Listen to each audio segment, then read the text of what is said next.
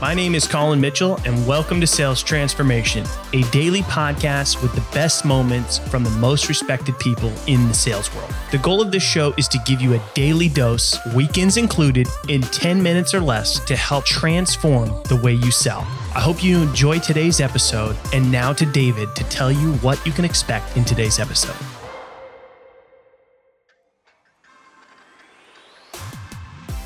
Podcasts allow you to open new doors, connections, pipeline, revenue. No matter how you think about it, these are all about building the right relationships with the right people. Collin dives into how podcasts help you to do just that. Additionally, it's a reliable way to engage with people in a different context beyond just asking for meetings. You can learn about all of this and more in this latest episode of Sales Transformation.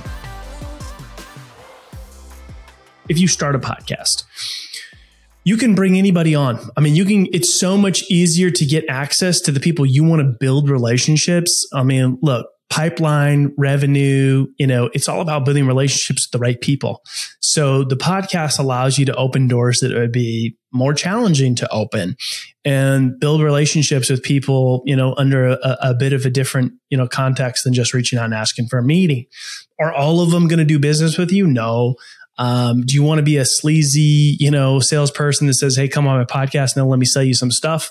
No, but you know, there's a way, there's somewhere in between there that makes a lot of sense and works extremely well.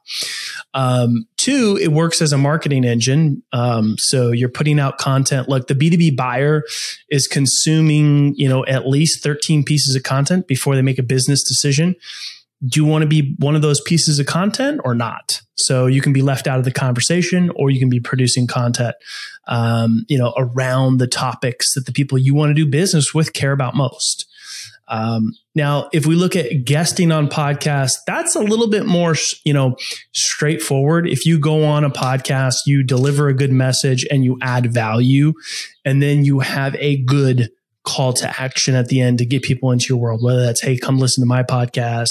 Hey, I've got this super cool guide that you might be interested in, or maybe you're a SaaS that offers a free trial or extended trial or something, whatever the case is. Don't just go on podcasts without a plan.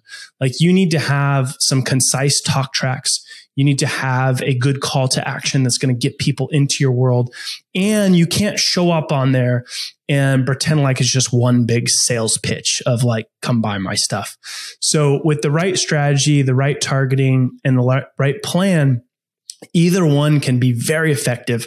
I've driven millions of dollars in pipeline from guesting on podcasts and from having uh, my own podcast and closed, you know, tons of business uh, because of both of those. Thanks for tuning in to today's episode. If you're enjoying the show, drop us a review on your favorite podcast platform. And we hope that you'll tune in again tomorrow as we are here for you every day, weekends included, to help you transform the way you sell.